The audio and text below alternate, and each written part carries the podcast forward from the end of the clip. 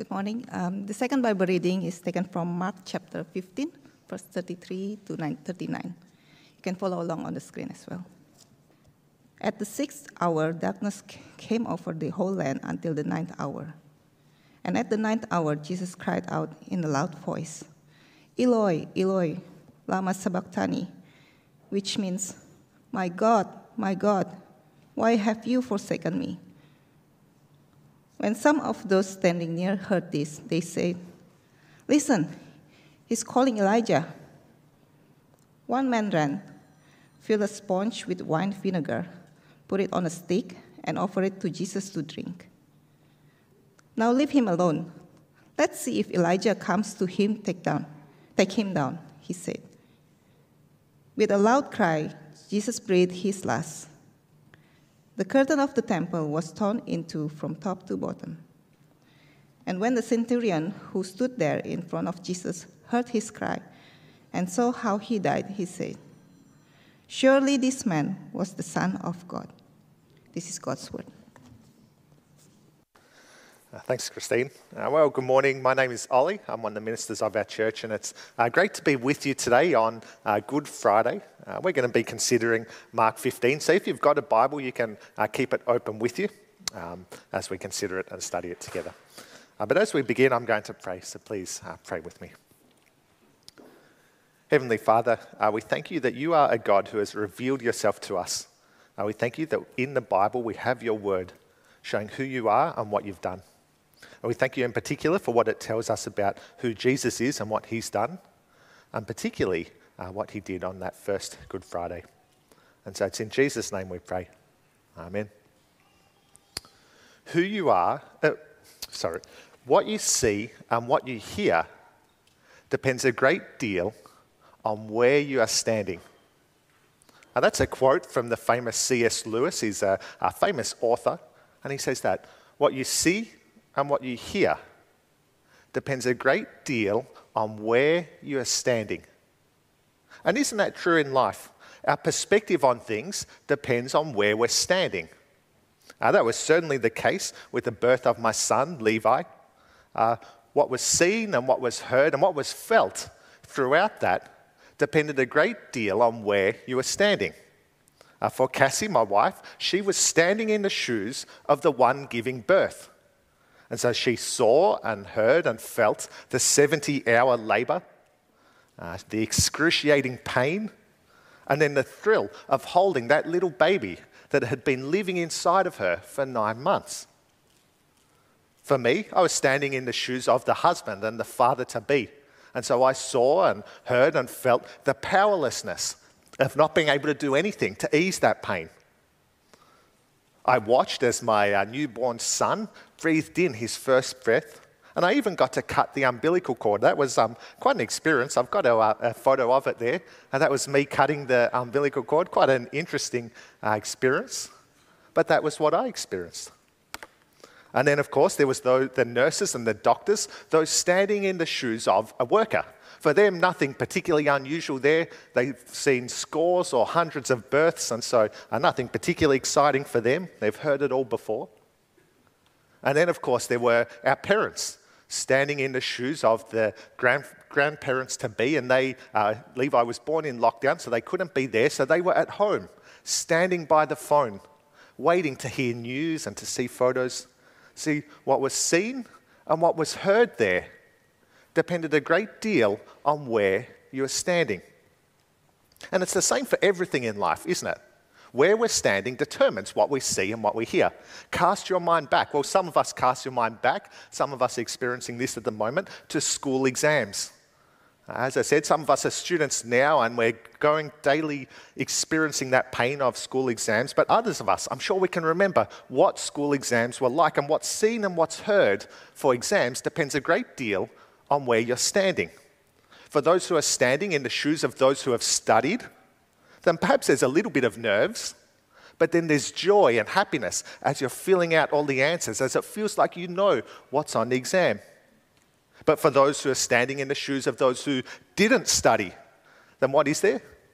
Well, maybe there was complacency to begin with, but then the dawning fear that you are about to fail, Though, of course, I'm sure that was none of us would have never done that. But for the teachers, there's a bit of comfort at first. They're not the ones sitting the exam, so they're fine. But then it slowly dawns on them that they're the ones that have to mark all of the exams, and so there's the horror of that. Uh, which means that sometimes I, I, used to work as a school teacher, and sometimes uh, teachers then like to get a little bit back at students. I once saw a multiple choice exam where the teacher had made every answer A except for one, which was C. And you can just imagine what was seen and what was heard throughout that exam as the students are sitting there and they're marking A, A, A. And you know that feeling that it can't all be A. But then eventually they would have thought, oh, okay, they are all A. And then they come to C. And what, what do they do? And so what was seen and what was heard that day depended a great deal on where you're standing. And it's the same at work when someone makes a mistake, there's all sorts of different perspectives on that. There's the, if you're standing in the shoes of the one who made the mistake, then it's horrible. You just wish the floor would open up and swallow you. There's, of course, the perspective of the boss who's unhappy the worker has made the mistake, which means delayed deadlines or less profit. And of course, there's those watching on, just happy that they're not the one that's made the mistake. Or what about uh, historic events like September 11? I still remember waking up that morning and watching it all on the news. And what was seen and what was heard that day depended a great deal on where you were standing. There were those who were standing on the plane as it sadly crashed into the building. There were those standing inside the building as the plane did. There were the firefighters and first responders standing on the ground and entering into the building. And then, of course, there were those watching at home like me. See, what you see and what you hear depends a great deal on where you're standing. And as you all know, today is Good Friday, uh, one of the central days of the Christian faith. Today we celebrate the day when Jesus was crucified, which sounds like a strange thing to celebrate. But we celebrate it precisely because of what we have in Mark 15, our passage for today, where we're given many different standing points, many different viewpoints of the crucifixion. And that helps us to fully understand what exactly was happening that day. See, Mark 15, we're given the standing point of the crucified Jesus, how he viewed it. We're given the standing point of God the Father, how he viewed it and we're given the standing point of an honest bystander, how he viewed it. And so it starts with the standing point of the crucified Jesus. We're shown what he saw and heard and felt that day. And it began with darkness. We see that in verse 33. Have a look with me. At noon, darkness came over the whole land until three in the afternoon. See, right in the middle of the day, when the sun should be up in the sky, shining brightly, instead, there's darkness. It's quite the contrast. 33 years earlier, when Jesus was born, there was brightness and music in the middle of the night. But here, as he dies, there's darkness in the middle of the day. And you can just imagine how unnerving this must have been. Imagine if at lunchtime today, we're all at home at lunchtime, you look out the window and the sky had gone completely dark. Not cloudy dark, we get clouds all the time here in Melbourne, but pitch black. And it lasted for three hours. If that was to happen, then how would you feel? Well, I'm sure we'd all feel quite unnerved, quite unsettled. It's not a normal thing. Uh, but that's what happens here as Jesus is crucified. And so the question then is why? Why does this darkness happen? Well, Jesus would have seen it and he would have known exactly what was going on because in the Bible, darkness signifies being cursed by God. Uh, we see that, for example, in the story of the Exodus. So God's people are in slavery in Egypt, and God sends 10 different plagues to rescue them. And the second last plague that he sends is a plague of darkness.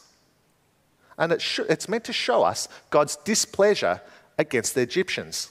And so in the Bible and here, darkness shows us that Jesus is under God's wrath, is under God's anger, which becomes even clearer when Jesus speaks. Uh, did you see what he says? Have a look at verse 34 with me. He says this.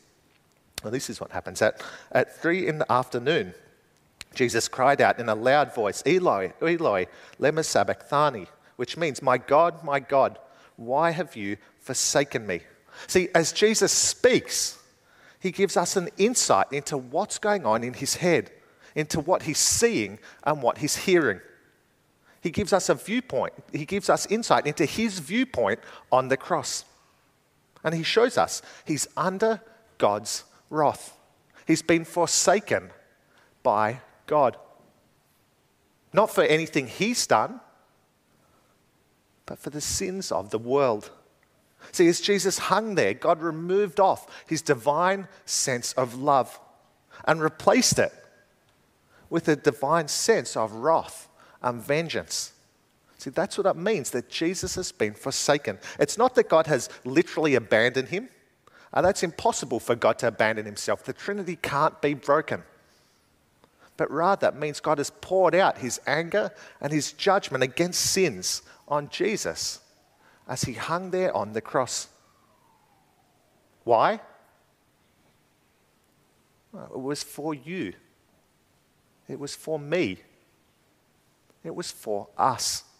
Jesus was forsaken because of our sin. Now, sin is a distasteful word in our culture. Uh, if you want to offend someone, then tell them they're a sinner and watch how quickly that will kill the conversation. But the Bible is clear. We're all sinners. And I think we all actually know this. Deep down, if we're honest with ourselves, we recognize that this is true. See, as much as we might wish that we always acted with kindness towards others, we don't. As much as we might wish that we always acted with integrity and did the right thing, we don't. See, even though we want to live in certain ways, we fail to live up to even our own standard. And if we're honest with ourselves, we all know that that's true. We can't even live up to our own standards of behavior, leave alone God's perfect standards. And the Bible describes that as sin. And because God is perfectly just, he must judge sin, he must hold wicked acts to account. But see, the incredible thing that we see here is that Jesus was forsaken for my sin, for your sin. See, my sin and your sin were poured out on him who knew no sin, so that we wouldn't have to be forsaken. See, as Jesus hangs there, Jesus experiences the full weight of God's wrath poured out on sin, on the world's sin, both big and small every murder and every genocide, and every little white lie,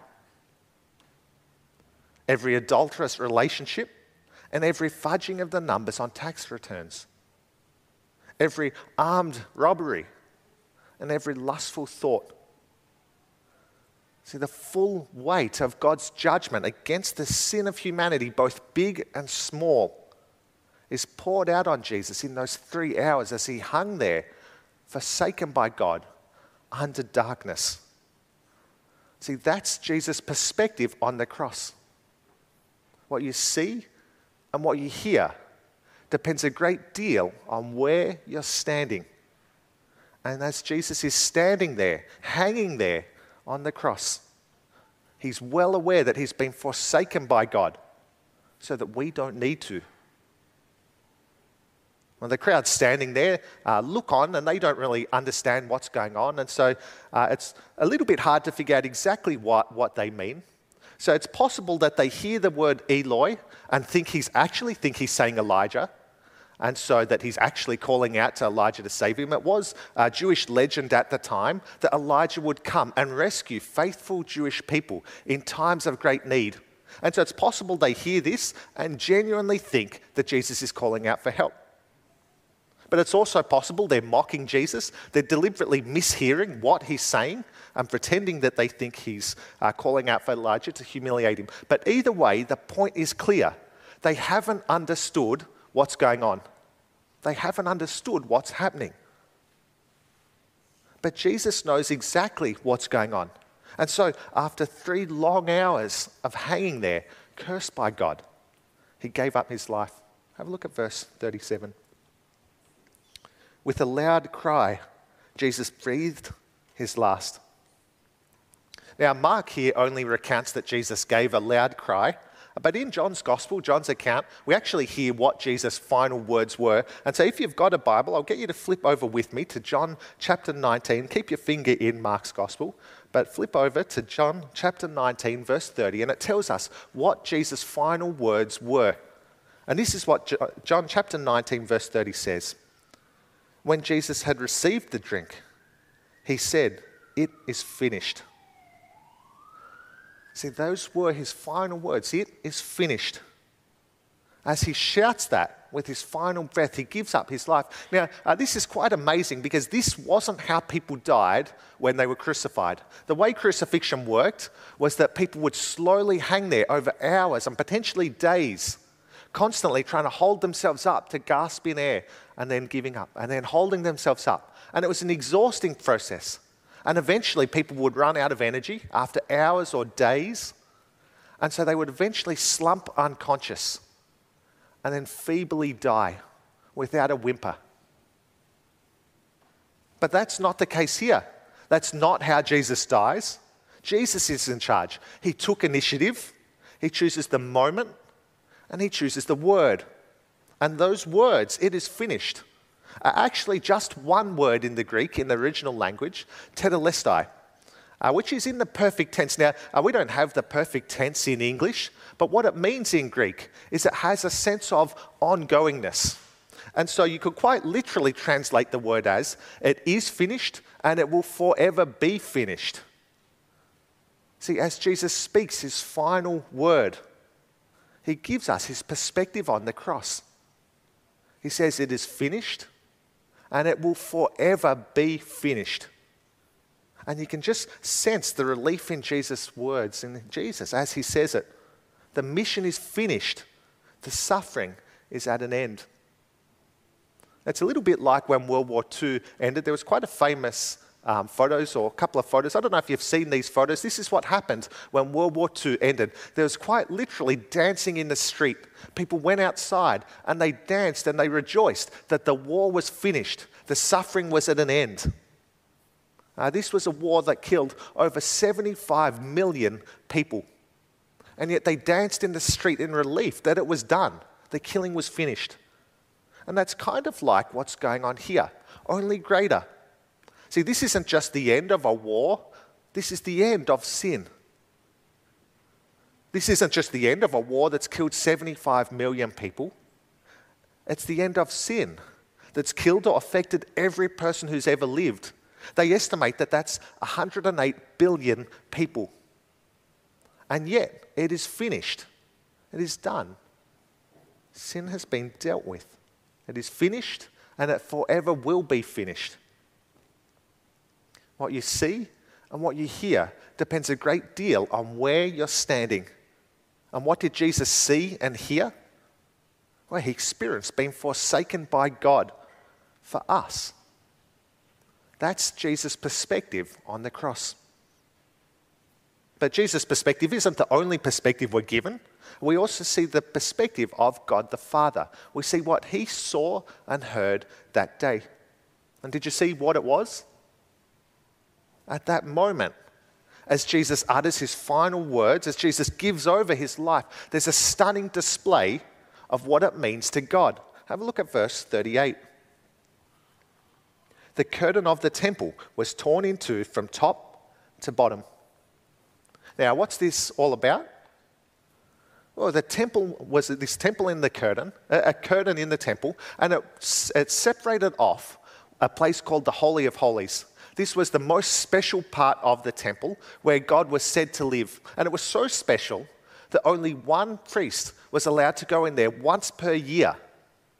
And in fact, what they'd do as they sent this guy in is they'd tie a rope around his waist so that if he died while in there, if God was displeased and killed him, then they could pull the dead body out because they didn't want to leave it in there. No one else could enter in to get the body because it's only one person once per year. That's how special this place is seen as being. And it was separated by this cur- curtain of the temple.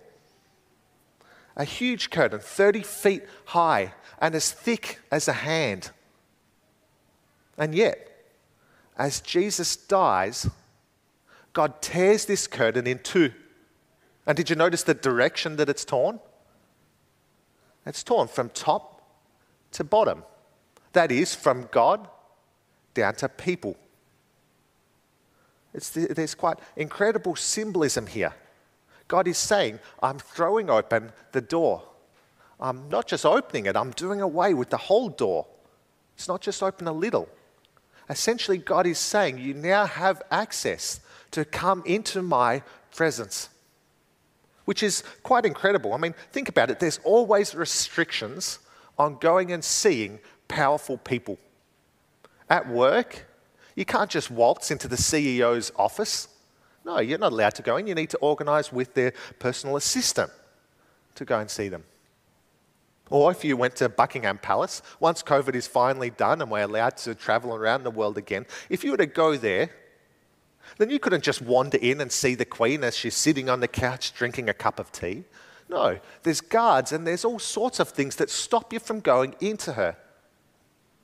That's the way restrictions work for those who are powerful and those who are in charge. And how much more is God powerful and in charge? Much more powerful than a CEO or than even the Queen of England. And so, how much more should there be restrictions on actually being able to enter into God's presence? And yet, the incredible thing we see here is that God throws open the door he does away with the curtain and he says, Come into my presence. You are welcome. See, that's God's perspective on the cross. What you see and what you hear depends a great deal on where you're standing. And from where God is standing, He makes clear to everyone He is satisfied.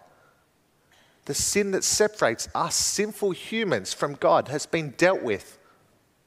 And so now, any who put their trust in Jesus, who accept that he was forsaken for them, have been forgiven and have access into the very presence of God. See, this one that should be much more closed off than a CEO or than the Queen has instead thrown open the door to us because of Jesus. That's what God saw and heard from his perspective on the cross that day.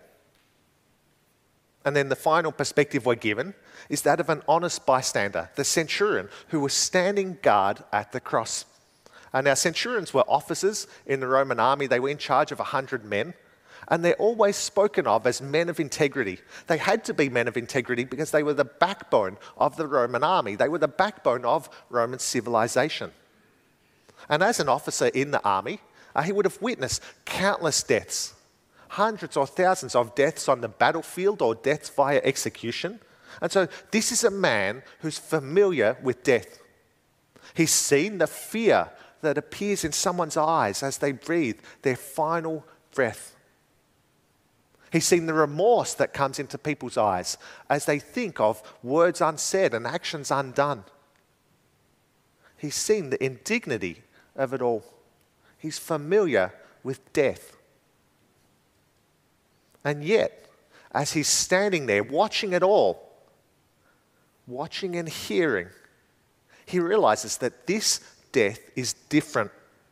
And we see it in his remarkable proclamation. Did you see what he says? Have a look at verse 39. And when the centurion who stood there in front of Jesus saw how he died, he said, Surely this man was the Son of God. See, this is a man who's seen hundreds or thousands of deaths. And yet he realizes that this death here was unique. He realizes surely Jesus is special. Surely he is as he claimed, that is, the Son of God. Now, someone might say, well, uh, maybe he's just not a reliable witness. Maybe he's somehow biased. But that's to misunderstand who this centurion is. Uh, this was his job. His job was to execute people. And so he didn't have any personal stake in it. To him, Jesus is just another criminal hanging there being executed. One of probably hundreds, scores, or even hundreds of people that he himself has had a hand in executing. And so he's just an unbiased observer. He's got no skin in the game. He doesn't care either way. And yet, as he watches all that unfolds, There's something about this death that's different, something that's undeniable for an honest bystander, someone who simply sees and hears what's going on.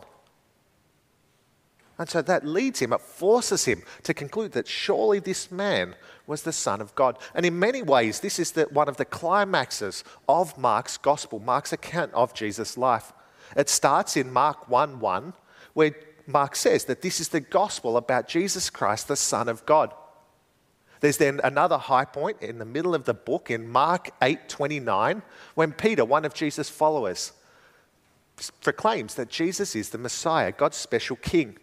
But it's not until here, right near the end of the book, that we realize that God's Son came to die. And he came to die for sinners. He came to die for me and for you. What you see and what you hear depends a great deal on where you are standing. And from where the centurion's standing, right at the foot of the cross. As he sees the darkness in the sky and as he hears Jesus give his final cry, as he sees Jesus give up his own life and the temple curtain being torn, as he sees and hears it all, this honest bystander is forced to conclude that surely this man is the Son of God. And so they're the different perspectives we're given on the cross the different standing points. And so the question we have to answer then is where are you standing? Because you must be, you need to be standing in the shoes of the centurion. That's where you need to be standing today. Because that's the only position that deals with your sin. See, if you're standing anywhere other than the shoes of the centurion, in any position other than that that says, surely this man is the Son of God, then your sins are not dealt with. You don't have access into God's presence. It is not finished for you because you still have God's wrath and anger against your sin hanging over your head. But the offer is there. God invites everyone into his presence, any who'd put their faith in Jesus. And so, if that's you today, then why not change that? Why not do what the centurion did? Why not take on board all that you've seen and heard and stand with the centurion? Why not echo what he says of those words? Surely this man is the Son of God. And in fact, uh, we actually know so much more than the centurion knew. He made that proclamation from simply seeing Jesus' death. But we know there's more to that. That's why we celebrate on Easter Sunday. We know that Jesus rose again to defeat death. So we've seen more than this centurion had seen we know how the story actually ends.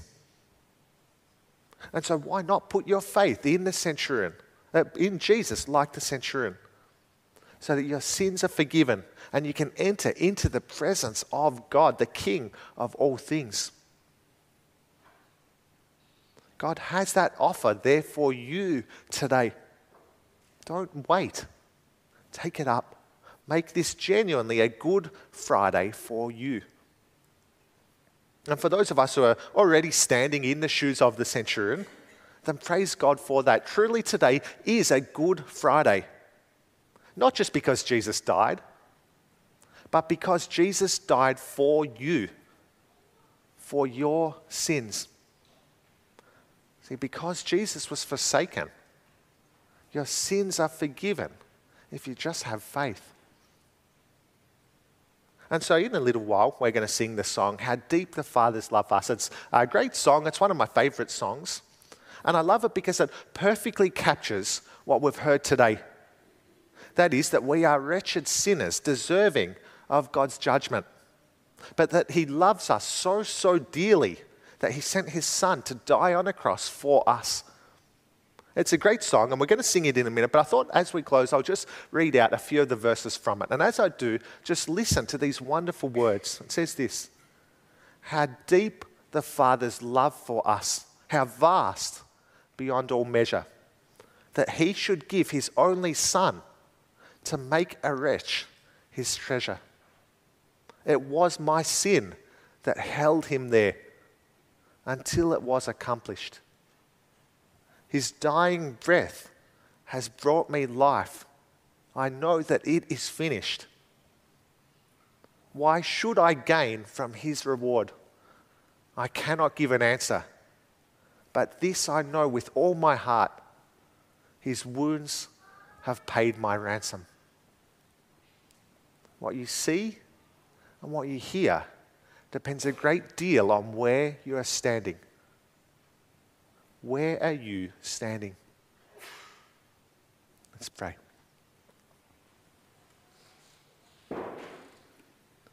Heavenly Father, uh, we thank you for Mark 15. We thank you for the somber uh, account it tells us of Jesus' death, that darkness filled the sky, that Jesus was forsaken by you. And so our hearts break that that is the price of our sin. That is what our rebellion against you has caused. And so truly it is somber news. But we rejoice that that's not all there is, that there's much more to the story, that Jesus died for us so that we might be forgiven. And then, then on Easter Sunday, he rose again triumphant over death. And so we thank you that even though today might seem like bad news on, on this Friday, indeed it is good news, and that is why we call it Good Friday. And so we pray that every single one of us standing here today would look and see who Jesus is, would take into account what the eyewitness accounts tell, and conclude the only conclusion that an honest bystander can come to. That is, as we weigh up all of the evidence, we must say, surely this man was the Son of God. And so we thank you for that news, and we thank you that because of his death, you've thrown open the door and we have access into your presence. So we thank you for your love for us displayed in Jesus on the cross. It's in his name we pray. Amen.